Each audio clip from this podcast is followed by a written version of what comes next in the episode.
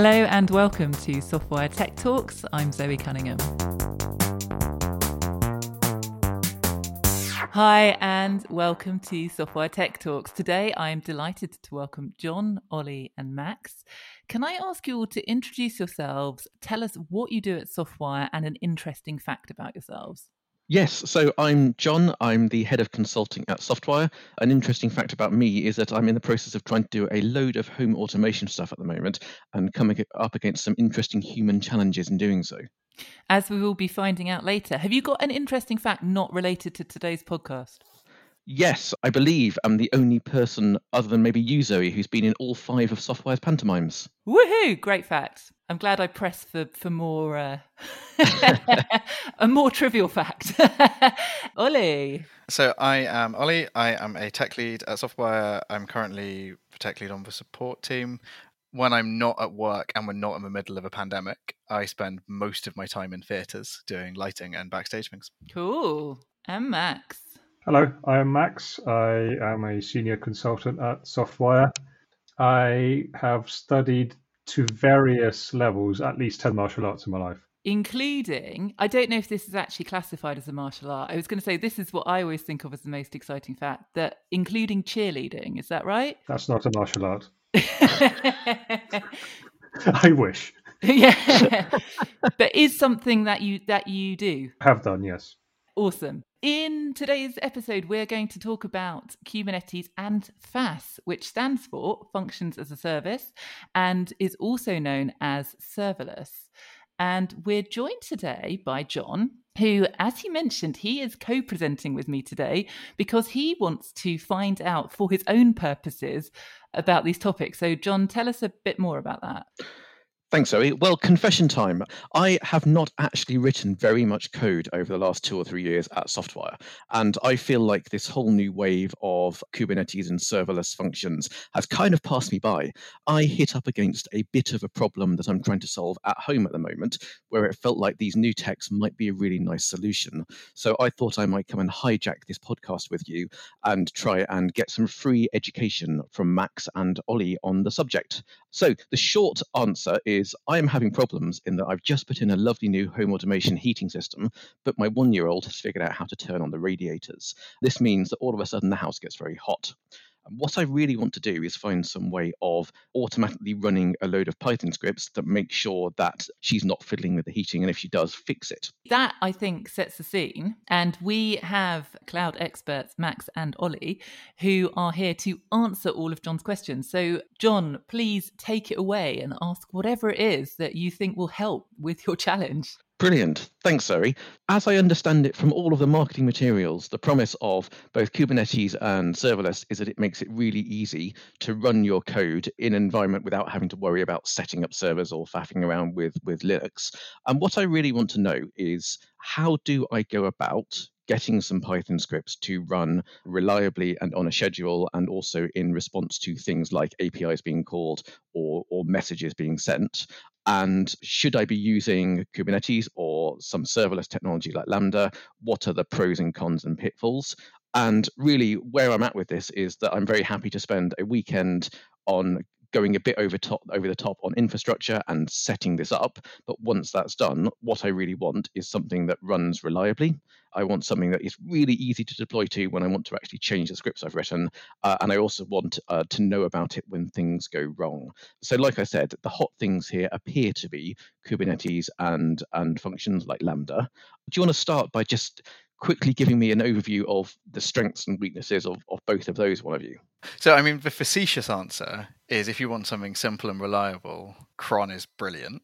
Um, the answer to your actual question around what do Kubernetes and what do Lambda get you? So, Kubernetes lets you run applications across a set of servers without you needing to worry too much about those servers and how things are distributed. And then building on top of that, there's a load of primitives that it has around networking, distributing load between services, and distributing things on specific machines or kind of certain failure modes. There's things that can run on top of Kubernetes like OpenFaaS, which then get you a platform like Lambda where you stop caring at all about the computers underneath it. And for Lambdas, you basically say, Amazon, please run me this service or run me this code. And I'd like to trigger on these events but I don't really care how it runs and what happens. And you get billed per second of compute. Um, and it's up to Amazon to figure out how you run that at scale or how you charge people for it. So Lambda sits at one really extreme end where you basically stop caring at all about computers and you just say, I'd like some CPU time, please. Kubernetes sits somewhere in the middle where you stop caring about each individual machine, but you still have to know that there is compute capacity underneath you and you know that there are certain bits of resource that you care about. And then having an actual just a Raspberry Pi or whatever under the stairs running cron is the other end of the extreme from FaaS. So I think you've you've hit the nail on the head there when you say I don't really want to care particularly about computers, or at least once I've set it up, I don't really want to care and go and change cron tabs and things like that. So take take me through how the dream works out in practice then. So imagine I've written three or four Python scripts that I want to be running, say, on a regular schedule. How do I go about doing that with Lambda or some other function service? Can I first check whether your home has a direct pipe to Amazon? it has an internet connection, Max, but unfortunately no privileged access. Oh no, that'll do. That'll do. So, mm-hmm. and you're happy with powering your home using compute resources far, far away instead of a Raspberry Pi under the stairs? Well, this this is an interesting question. What are the drawbacks of tying myself to Amazon? If I build this on Lambda, does that lock me in in some way? Not particularly. It's more the concern of how exposed you want your home network to be, but that's not really uh, what we're discussing here, I guess. It is a great question, though, and it's good to always be thinking about these things, right? If one of the things that people might not consider when deciding to use a, a web service is that you are now shipping the data outside of the premises. So it's a good question, although, yeah. not not exactly perhaps what John wanted to hear. Yes, I think you can you can safely assume from my perspective that there's no no particularly sensitive data other than the temperature of my living room. Fine. Or you can have a third party thing ship the data safely, which is actually what I've got running in my house.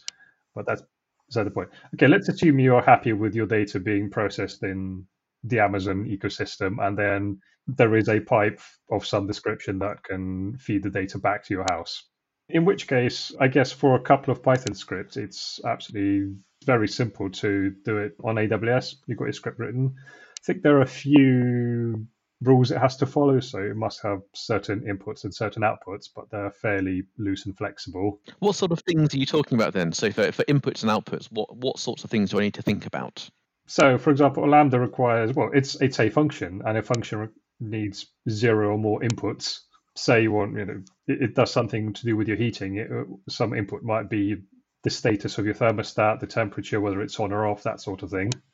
You can encode all of that into a you know a JSON blob and send it to Amazon, and it will push that through into your Python code quite happily.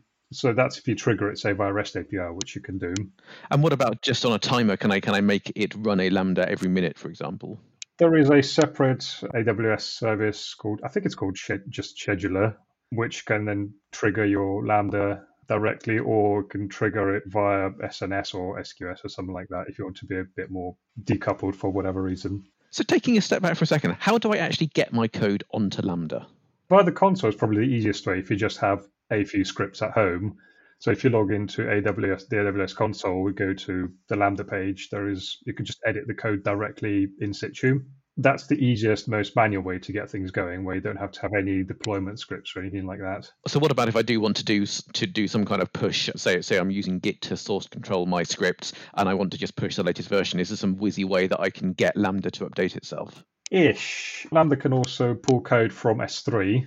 So if you have an S3 bucket with your code, to which you can push from your Git repo during the deployment process, say, you can say push a code to that bucket and then tell uh, tell Lambda to update the function, and it will refresh its code from the bucket. So you can also do just using the AWS CLI script that and push to the Lambda with that new script version. I think there's a it's kind of an interesting question of in general these are you push rather than Lambda pulls itself down, but you should be able to automate it and make it go a little bit more magical. So I've, I've, got to confess, looking at the Brave New World, that sounds slightly on the janky side. So how would you do this at production scale? Let's imagine you're doing a big old Lambda build in the real world. How do you deploy to Lambda? Now, at production scale, this is this becomes a much more interesting question because you're likely to have interactions with many, many other cloud services. I mean, first of all, we're saying we're using Lambda as a synonym for functions in the cloud. Like it doesn't have to be AWS because you know Azure has its functions, Google Cloud has its functions, which will behave very similarly. So yeah, so you might have your functions triggered by you know SQS, SNS topics, API gateway. It could be all manner of things connect to each other in weird and wonderful ways. In which case, this is a problem with all function as a service platforms right now. I've not seen anyone do this nicely you'll have a coupling between your code and your infrastructure, which is somewhat fiddly to separate. There are attempts to make it to make it better to improve it somewhat, such as Amazon gives you SAM out of the box, which allows you to hook up your Lambda code to infrastructure in a nice way.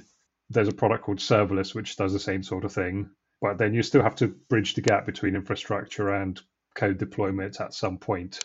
And there's always that little bit of unpleasantness there. So it sounds like this isn't this isn't a thing where we've got a well-defined pattern for promoting code and doing kind of mass deployment of lambdas at this stage the way that we've done it on some customers is generally building things as containers, putting them in a container registry, and then deploying that out from a pipeline.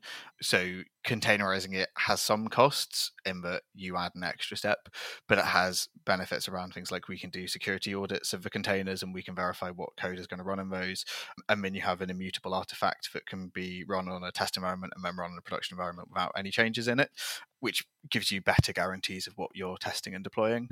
As with almost all of these things, there's you end up with some cost to it. So having a pipeline like that is some more things to maintain and some more complexity, and you are somewhat tied to the exact implementation of that and how the service changes underneath you. So that's that's interesting. You've started talking about containers there. So uh, how how do containers interact with Lambda or the other serverless platforms? The serverless platforms let you run certain things, and the different plat- providers have different runtimes that they natively support, and then they'll box those up in some way and distribute them across their underlying platform. And one of those fairly standard interfaces is a container. So it's relatively container has a relatively defined entry point that lets you treat them in the same way, and is basically a process that has a thing that you can run. So as Max said earlier, there's a kind of a standard interface that your your function needs to expose. So like it needs to be callable in some certain way. That might be it exposes an HTTP endpoint on a certain port that the underlying framework calls, or it might be it takes a standard input on a from the console kind of thing and then responds and then puts it back out on standard output it's that kind of level of interface that gets defined and what that means is it's kind of regardless of what you actually implement your process using, so long as it meets that interface, so long as it lets you do those things from a runtime point of view, then the platform doesn't really care. And you could have a compiled Go binary or a Python script or whatever else it is. The containerization thing is a is a, a way of getting more control over the runtime environment than you get from the platform itself. So if you're running, say, Python I don't know for certain, but I would I would suspect AWS just lets you run some Python script straight up, but it'll be in whatever Amazon have decided is the appropriate Python environment. Whereas if you run it in a container, you could control that more yourself and you have more ability to kind of verify and validate that setup, but it adds some overhead in that you're running stuff in a container.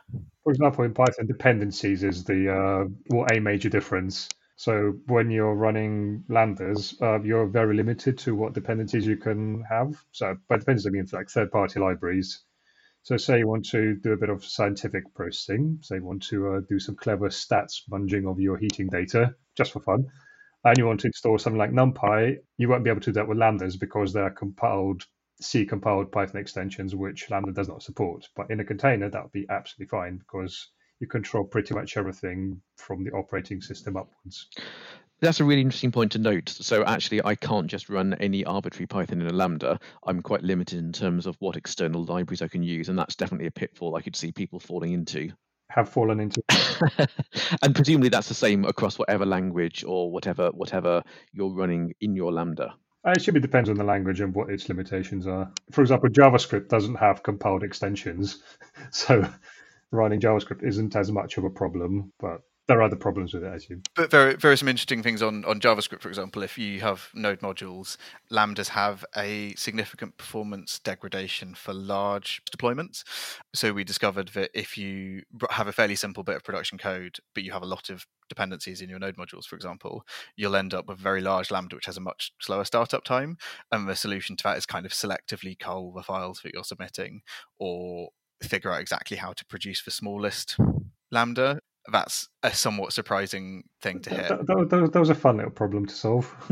I think both of those are quite interesting limitations that might not be entirely obvious at first glance when you start thinking about using lambdas. So you, have mentioned then that the simplest way for me to go and get some Python code running as a Lambda is to log into the AWS console, paste some code in, and say like respond to this API endpoint or even run it on this schedule.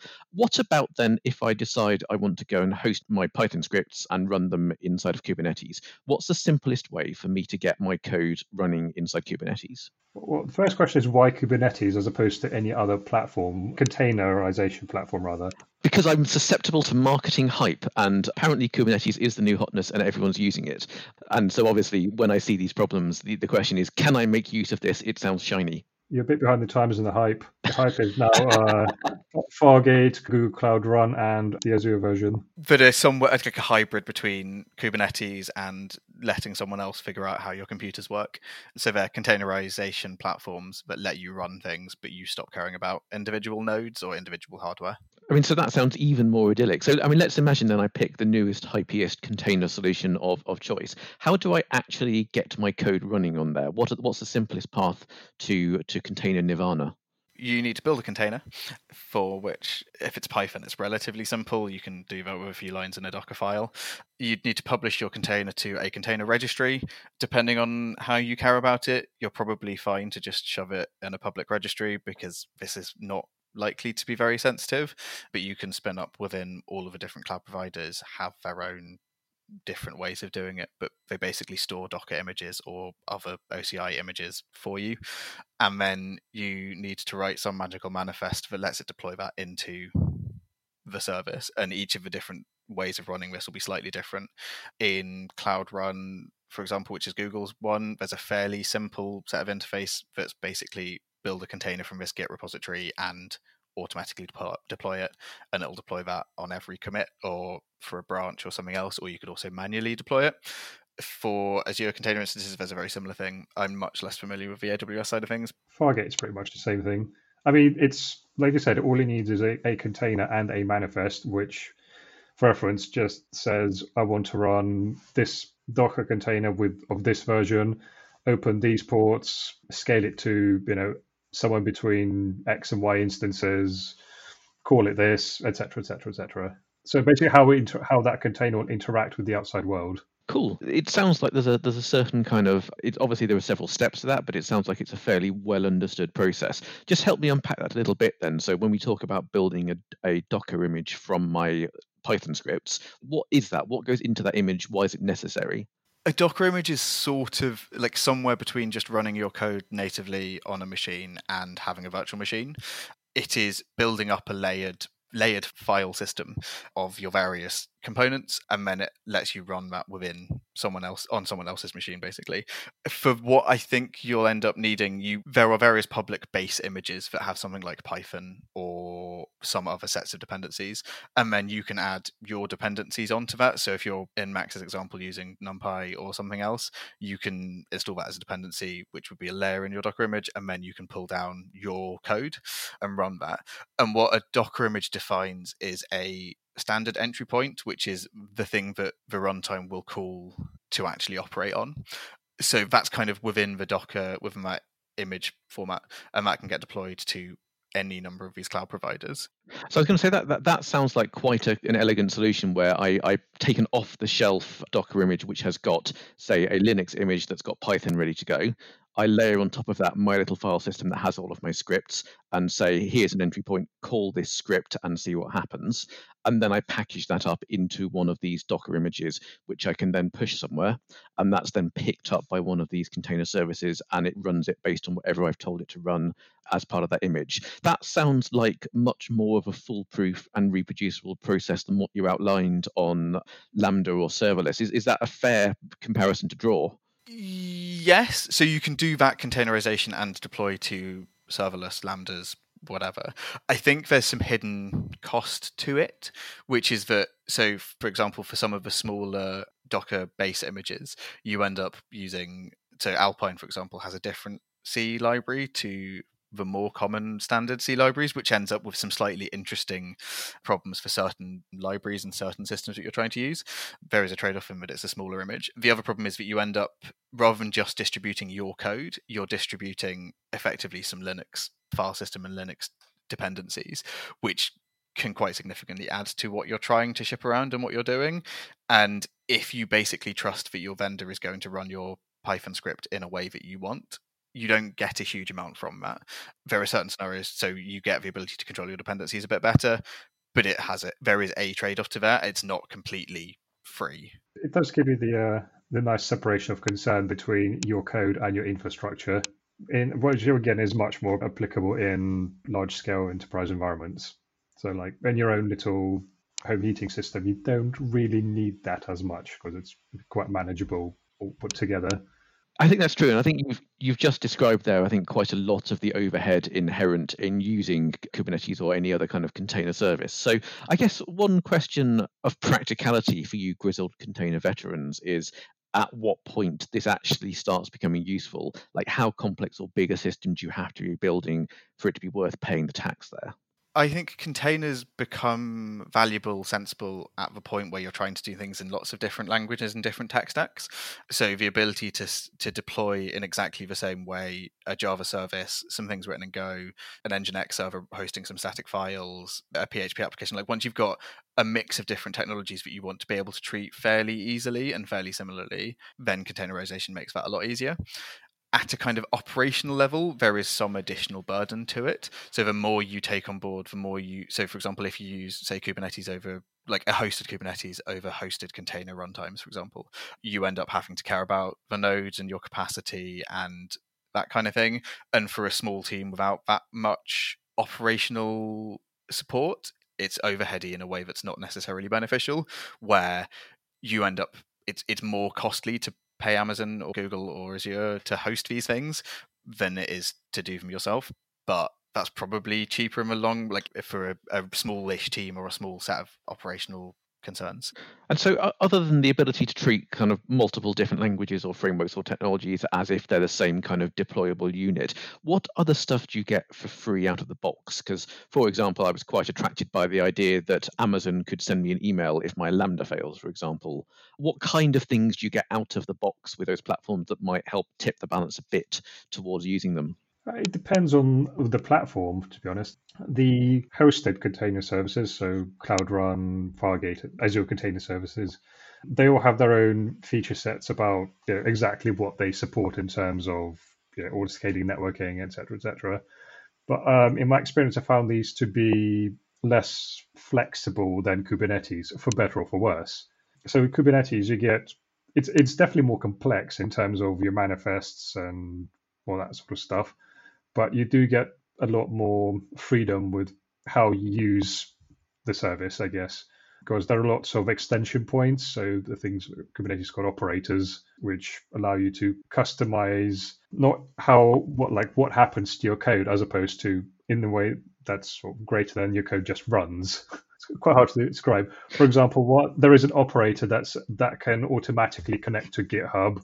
It can poll it for changes, or we can connect the GitHub hook to it, and it will then deploy your code straight from GitHub into a pod whenever it updates, without having to do it yourself. For example. Mm. Oh, yeah, so looking at this a different way then, Max, I have I have personally observed you solve various tricky engineering challenges using both like AWS and GCP containers. what are the things that you've been really glad for in that journey? What when have you thought, ah, I get that for free, that's really useful, or when have what the cloud providers have given you made your life dramatically easier? I, mean, I, I keep talking about auto scaling, which is a fairly solved problem by now. You'd think. Not sure if it still is on the Azure one. I hope so. It wasn't two years ago, but yeah, by auto scaling, I mean auto scaling of automatically creating more instances of your containers. So in, in Kubernetes land, that they're called pods.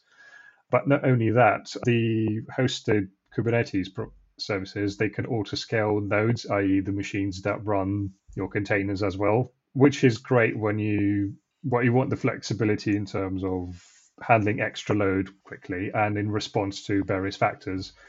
So in one case, I think I've we had a bit of auto scaling that responded to the number of items in an incoming queue where the containers or the, their job was to pull items from the queue. So the more items there were in the queue, the more workers there were dealing with incoming messages, for example. And so, how quickly can that kind of thing scale up, and what kind of order of magnitude can you get if your queue gets really full? That's entirely up to you. Well, up to you and your wallet, I guess. like, so, what, what kind of levels did you see in the problem that you were solving? Well, in our problem, we didn't really need to scale the pods up to more than I think 15, 20 instances at peak times, and the usual level was about three or four. So that was not a particularly grandiose example.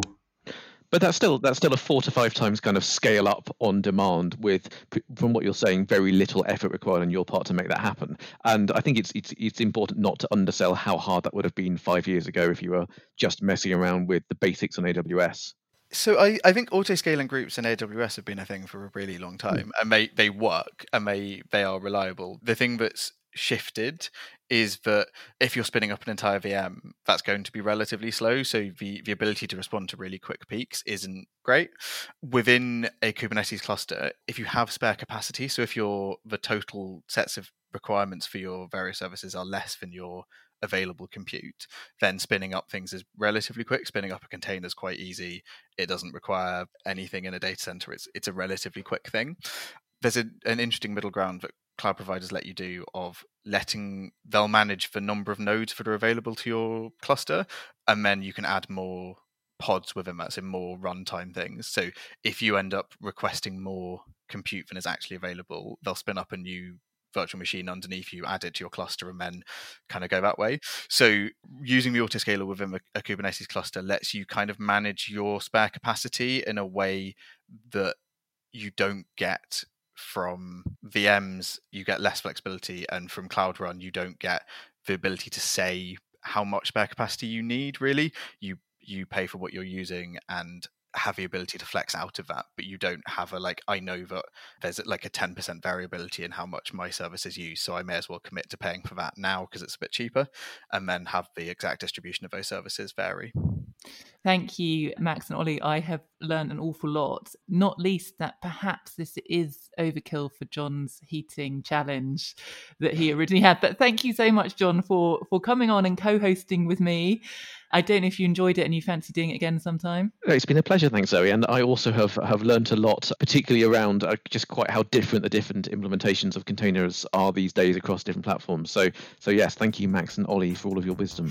If you have any questions about any of these technologies and how to apply them in your business, and I know I certainly feel like I almost have more questions now than I had at the start, um, get in touch with us via www.softwire.com or drop us a line on Twitter at SoftwireUK UK, and I'm at Zoe F. Cunningham.